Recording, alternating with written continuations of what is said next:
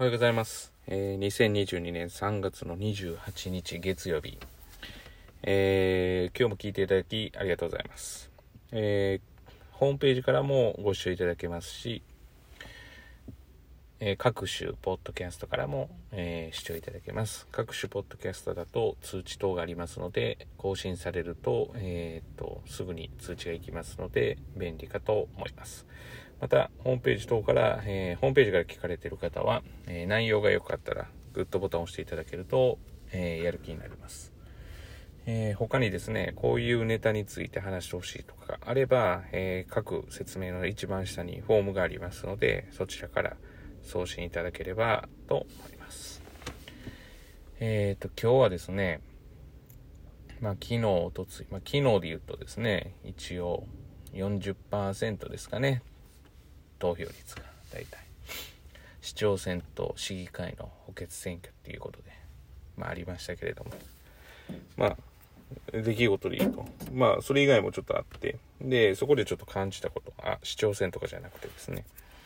えーっと、あったことでいきますと、あの、なんでしょうかね、最近の若者はとか、まあ、高齢者はとか、まあ、男の人はとか、どこどこはとか、私も結構こう、グループ化して話をするのが、まあ、楽な時があるので、まあ、対応するんですけれども、まあ、グルグループ化はするものの結局その人それぞれで全く違うので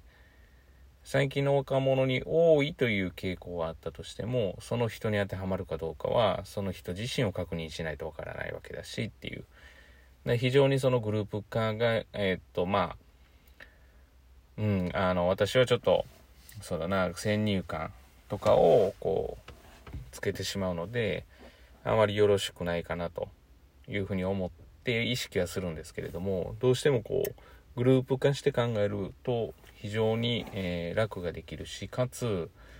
前回か前々回の内容ですね。にもありました通り、まあ、敵と味方にグループ分けをすることが安易にできるので、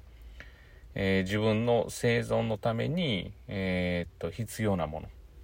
のが、えー必要な情報が手に入ると。考えると、まあ、グループ化って非常にこう、まあ、大事というか生存していくためには必要なものなのかなと思っているんですが、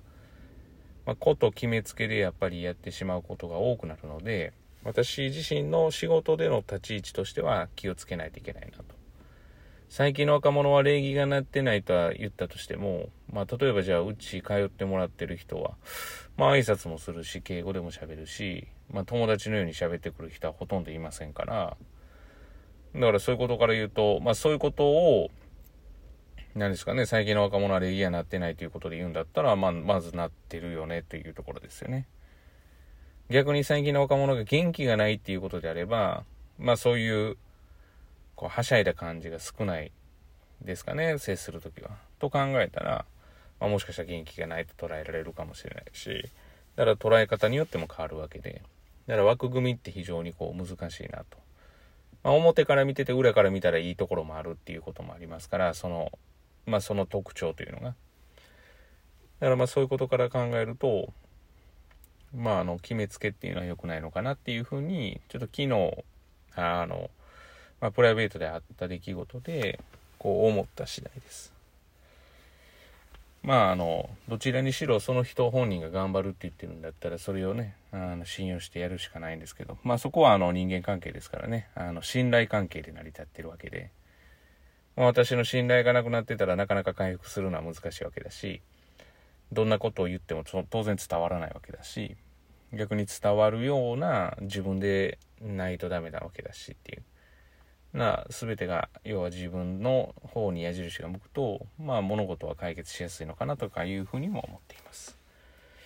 今日はまグループ化ということについてちょっと短めではありましたけれども以上で終わりたいと思います。本日も聴いていただきありがとうございます、えー皆様にとっていい一日となることを願いましてまた次回お会いしましょう。では。